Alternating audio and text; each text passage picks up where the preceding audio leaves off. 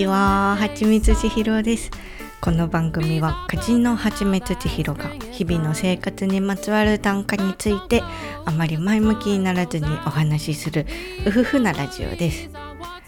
最近書店営業に行くようになってからご注文をいただくことがね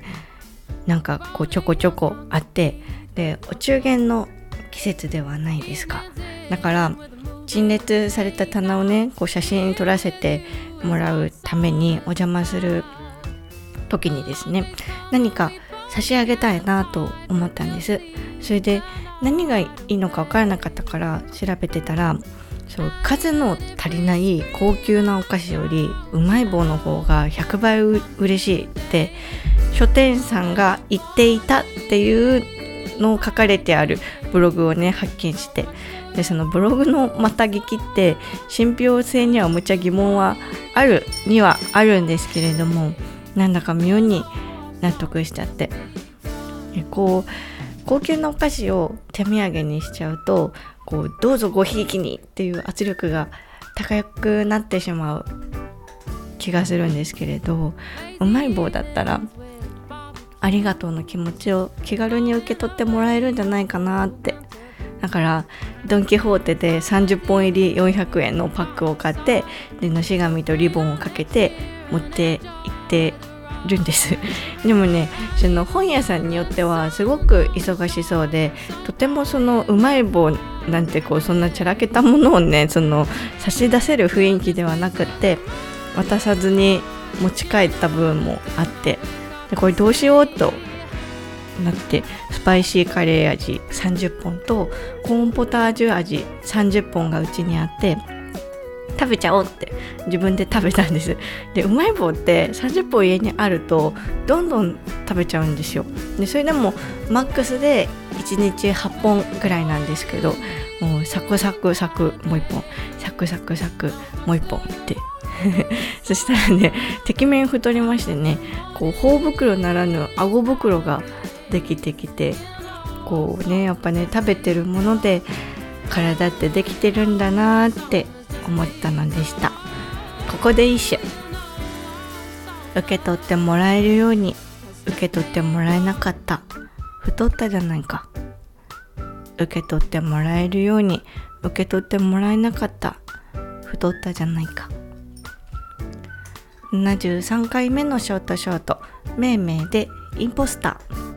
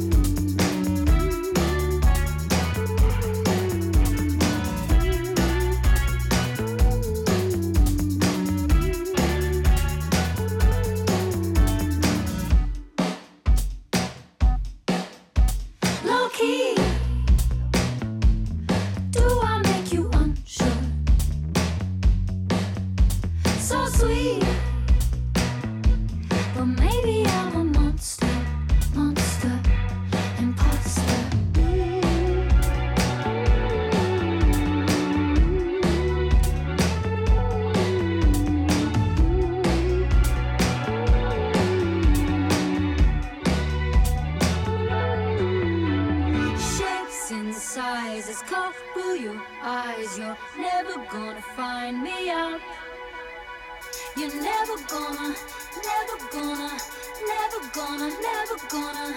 never gonna, never gonna. Shapes and sizes cover your eyes. You're never gonna find me out.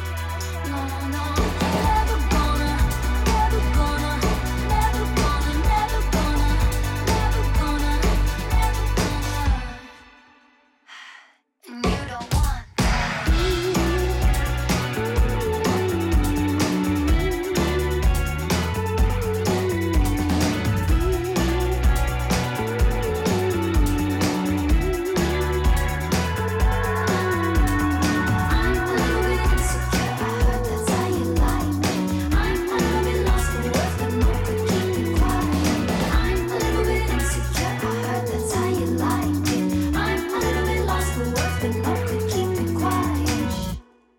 命名でインポスターでした。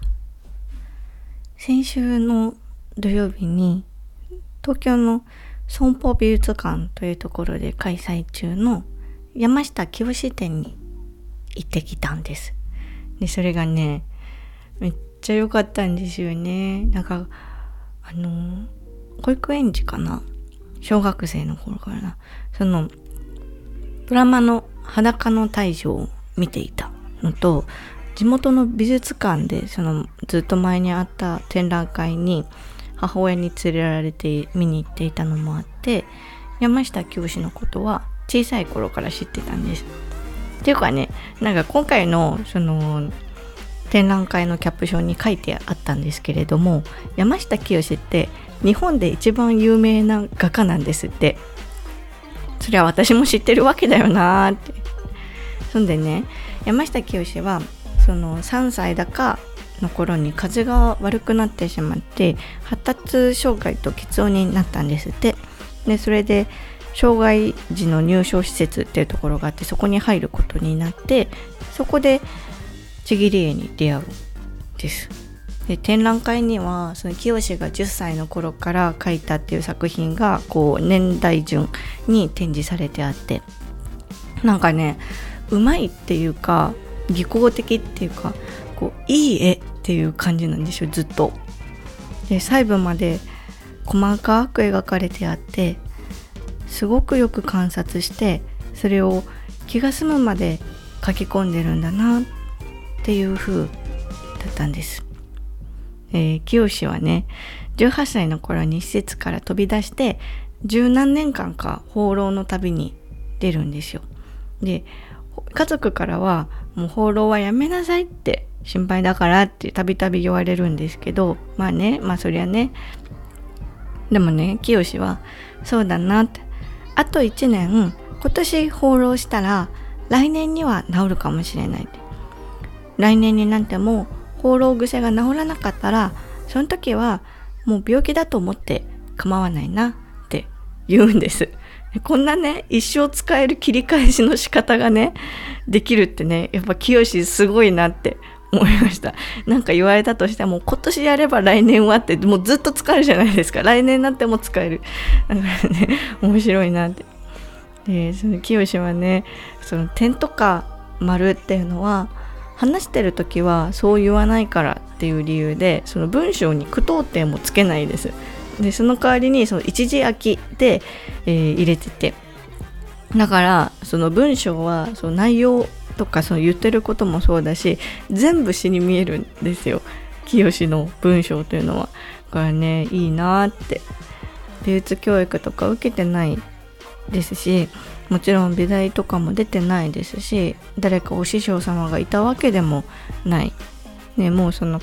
色紙もね今みたいに綺麗な色のやつがたくさんあちこちで買えるわけではないしそもそも高いものだったからチラシをねちぎって貼り絵を作っていてで画材もね買えないのか興味ないのか分かんないんですけどずっとマジックペンで描いてたんですよ。でそのあるもので昨日すぐまで書く作るっていうことをずっと続けた清ってやっぱりかっこいいしすごいし自分がね私美大行ってないしなとか今から始めるの遅いよなとかあれもないしこれもないしって言ってるのがもうすっごくね違うよってそういうことじゃないよっていうのをすごく教えられたというかその清の生き様作品を見て考えを改めさせられた展覧会だったんでした。えー、その制作年順にその展示されてあったですよ。で順路を進むごとにその清のね技術の向上ぶり熟練ぶりっていうのがよくわかるんです。もう最終的な到達点でもう本当びっくりするほどでこううまくなりたいとかって思ってたんかなこれ清の絵って戦略を感じないですよね。その構図とかじゃなくて、見た人に伝わるかとかでもなくて、ああだこうだ考えなくて、見たものを作りましたって作るんだな、みたいなのを 繰り返しただけなんじゃないかなって、そんな風に思ったんでした。9月まであるらしいですよ。で前回出版社の師匠からの教えに衝撃を受けたという話をしたんですけどもでそれからもねずっとねそのことを考えていてネタン層のね仕事をしてちゃダメなんだなって一つね気づいたというか思ったです。で例えば6000円で請け負った仕事をその600万円を支払われてもちゃんと受け取れるっていうくらいにやっていかないと少なくともそれぐらいの構えでやらないとこういいものを作れるようになりたいっていうね私の願いとか野望というか願いかなっていうのは永遠にかなわないんだなって。で依頼した方からすれば6000円だからこんなもんでいいでしょうって態度でそのやっぱり自分のものづくりに参加してほしくはないですよね。実際人それぞれに予算っていうものがあってその費用の許容範囲ってものがあるとしてもさでこうそういうお金とかね限りはあるけど今できる最高のものを作りたいんだって清みたいな熱い人が私を倒れてくらえなくなっちゃうし。そうかと思って。でそれで考えたんですけれどもね。私のデザイン事務所さつきデザインの単価は6000円から3万円にしました。3万円から始めたいなと思いまして。それでね目標というか区切りを100人にすることにしたんです。100人。100人の人にそれぞれ最高だぜって言ってもらえるように自分も最高出力出せたなっていうようにデザインをしてで一旦休業価格改定をするという。やっぱりね何でも100回はやらないとねっていう話を友人がしていてこうどんなことでも100回やりましたって言ったらちょっと説得力というか人に話せる感じがするではないですか。で本当にそうだなと思って。で3万円で100人。どのくらいかかるんだろうな。そのいいものを作るがっつり取り組むにはやっぱりその時間っていうものはそれなりにかかりますから1ヶ月3件とか4件くらいかもしれないなって。ですると何25ヶ月か。でまあ2年？なかなかの極貧生活ですなあという感じなんですけど。でもねこう腹が決まったのでずっと前より前向きな気持ちなんです。でね心を入れ替えたんですよ。そしたらなんでかそれぞれ別の知り合いたちからこう依頼をもらってですねで今その制作に取り掛かっているんですけれどもそれで今月は家賃分くらいは稼げそうなんです。やった。ここで一首。止めないでベランダのしそやめないでチラシの上にピカピカを描く。止めないでベランダのしそやめないでチラシの裏にピカピカを描く。自動抹消でフライング。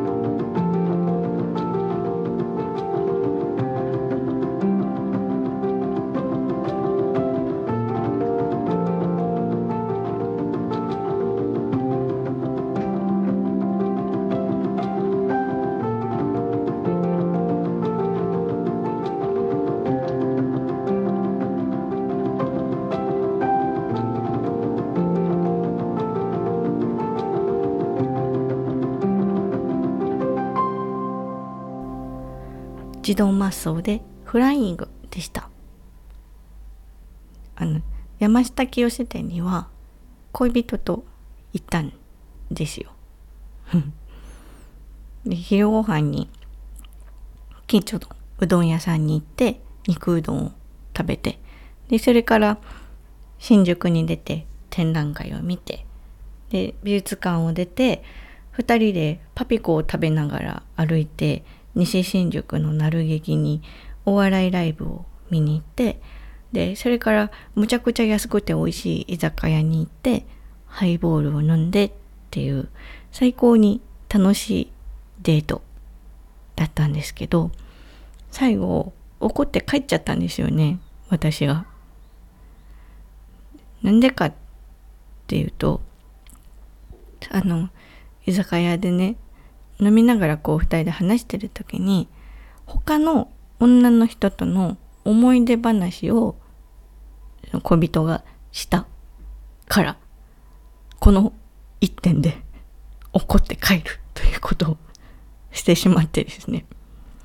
でまあその前にもねそのまあ他の一緒に2人でいる時に他の女の人とのその思い出話をするというなんかクリスマスどう過ごしたとか温泉行ったとかそういうの同じことがあってでその時もわざわざ話さないでって伝えたんです。で今回も「ちょっと待ってくれ」と。で同じことを私がそしたら「どう思う?」って聞いてもなんかもう別にっていう感じででその嫉妬させたいとかそういうのでは全くなくって本人的に何でもない話だからこそ何の気なしに話したみたいで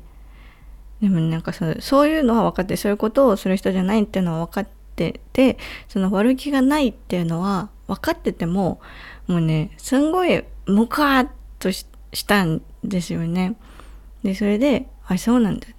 で私はその無駄に気をつけられてる感じがして嫌だからしないでねって。そのうち爆発しちゃうかもって。こういうのってコップ理論だからみたいな ことを言いながらもう気気持ちが沈んだままで「私帰るね」って言って居酒屋に恋人を一人置き去りにして帰っちゃって。で家帰ってすぐ寝て次の日起きてまだムカついてるんですよ。えなんでって。なんでそういうことすんの？って思ったしでこれこれこういう理由で嫌なんだよって伝えたいのになんで私はこんなにもムカついてるのかってどういう感情でムカついてるのかっていう言葉がなかなか見つからなくって。でこうやって嫉妬じゃないんですよ。過去のことに嫉妬はしない。ですしなんか別にその今までのその人生で何があっても別にそれはいいいいというか別に気にならないしなんならその今現在その浮気とかをしていたとしてもそれを私にこう知らせなければこう認知させなければ認知感知させなければ全然いいっていう考えなんです。だってその知らないことは悲しみようも起こりようもないじゃないですか。だからそういうのはまあうまくその自分のその人生の充実を自分のね世界の中で果たしてくれたらいいなと思っていてだからそのそういうことをわざわざ言われたっていうところにモカモカっとしてるんです。じゃあなんでなのかってなんかこう、う、なんかこうちゃんと言い表せられないかっていうのを考えててであのねなんかさその2人でアルバムを作ってるとするじゃないですか2人だけの。でそこに他の女の人との写真をペロンって貼られたような感じがしてるんだなって思ったんです。こう大事にしてる本にね落書きされたらやっぱりそのそれが子供からされたとしてもやっぱり何も思わないではないではないですかだからいくら無邪気にやったことでもムカッとはしちゃうみたいな。でそのアルバムだからなんでねその2人で作ったアルバムのまだ一緒に過ごしてないページに違う知らないその人とのその写真を勝手に貼ってしまうのかって。それは違うんじゃないかっていう。その私とその彼の2人の世界をその彼自身にちょっとこう壊されたというかそういうことをされたっていうところにムカついているのじゃというのを分かって。でそれが私にとってはもちろんその気にならない人もいると思うんですけどその私にとってはその劣化のごとく起こるぐらいのことだったんです。なんて溢れやすいコップなんだろうって思うんですけどっていう話をねちょっと聞いてくれよって言って友達にしたんです。でそしたらその友人は男にな、そんな風に怒れるのがな、もう羨ましいわって。私はもうそんなんもうないと思うわって言われて。で、荒地の魔女のスタンプとともに恋だねって言われて。で、そう、そうなんか、恋、恋なんか。でも確かに、その友達とか家族とかの好きじゃないから、不運で済ませられないだろうなと思って。でそれにねそのムカつくところってその好きなところ好きな部分の裏返しだったりするではないですか。だからしょうがないよなとも思うんです。で私みたいな気難しさがなくってカラッと根が明るいからこその言動だからなって。でそう考えるとさその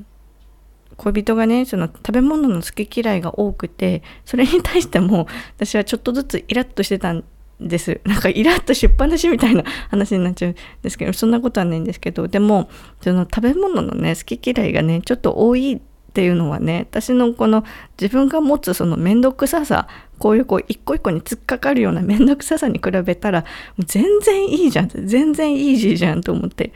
ていうか楽しく過ごした一番最後にさ居酒屋に置き去りって相当ひどいことしたなって。でこの考えに至った頃に向こうから連絡が来てお互いに謝り合って仲直りをいたしました。っていうね犬も食わない話でした。この間綿谷りさの新刊「嫌いなら呼ぶなよ」を読んだです。でその中に繊細ヤクザっていうワードが出てきたんですよ。その自分の繊細さを矛と盾にして相手に迫る。で、まあそして自分のその要求だとかを飲ませるっていう意味で。で、それをね、読んだ時にね、いや、私は繊細ヤクザの毛があるって愕然として、でなんかさその繊細な人を傷つきやすい人っていうのはそれを伝えられなくて傷つきっぱなしの人がいる一方で私みたいにこういうふうに傷ついたってこうペラペラ喋って他人をそれで詰めるっていう人間もいる。で最近そのねそういうところがね嫌なんですよね。でうちの姉からはですねよく「あんたはすぐ被害者ぶる」って言われるんですけど本当そうだなって思って。で今日のその冒頭の短歌もなんかこう音楽聴きながら思ったんですけど受け取ってもらえなかったじゃなくて渡さんかったんじゃないかって あの思って。こういうとこでも私のそのすぐ被害者ぶるっていう性質が出てるなんて。なんかさその無償の愛ってあるじゃないですか。見返りを求めない愛。それは実在するし私も自分で持ってるなって思うです。でもその無償の愛って無尽蔵ではなくってその自分の中にあるその愛の湖が枯れる枯渇するみたいなさそういうことってまあまああるではないですか。だからその近しい人はねその自分のセラピストとかカウンセラーに仕立て上げちゃうっていうのはやっぱりダメだなってその相手のね愛の泉を枯らしちゃう行為だなって思うんですあの海外ドラマでこうソファにゆったりくつろぎながらこうセラピストカウンセラーに話を聞いてもらってるっていう場面がよく出てくるじゃないですか。であれめちゃくちゃ重要だよなって。ああいうその場所をね私はね作りたいんですけどなんかでもちょっとお高そうな感じはしますよね。でもそういうお高いお金をもらってやっと請け負えるような仕事をその身近な人に任せるやらせるっていうのはやっぱちょっとひどいことよなと思って。で自分のその気難しさをその分かってほしい気持ちっていうのはほどほどにして自分に折り合いをつけていきたいなってその怒り方とかももっと冷静になってやっていきたいなと思っているのでした。ここで一緒被害者の会の初めに歌います。愛の湖聞いてください。被害者の会の初めに歌います。愛の湖聞いてください。最近このラジオ休みが多いですよね。おばあちゃんになってもラジオをやりたいと思ってるんです。こう煮付けがうまくできた話とかそういう話をおばあちゃんになってもやっていきたいなと思っているので休み休みでも続けていきたいなと思ってます。一緒に年を取りましょうね。今週は浅草で開催されるブックマーケットに遊びに行ってきます。いろんな出版社のブースが出るイベントなんです。働きあり出版もいつか出店できたらいいなって思ってるんですけどこの話はまた来週しますね。ではまた。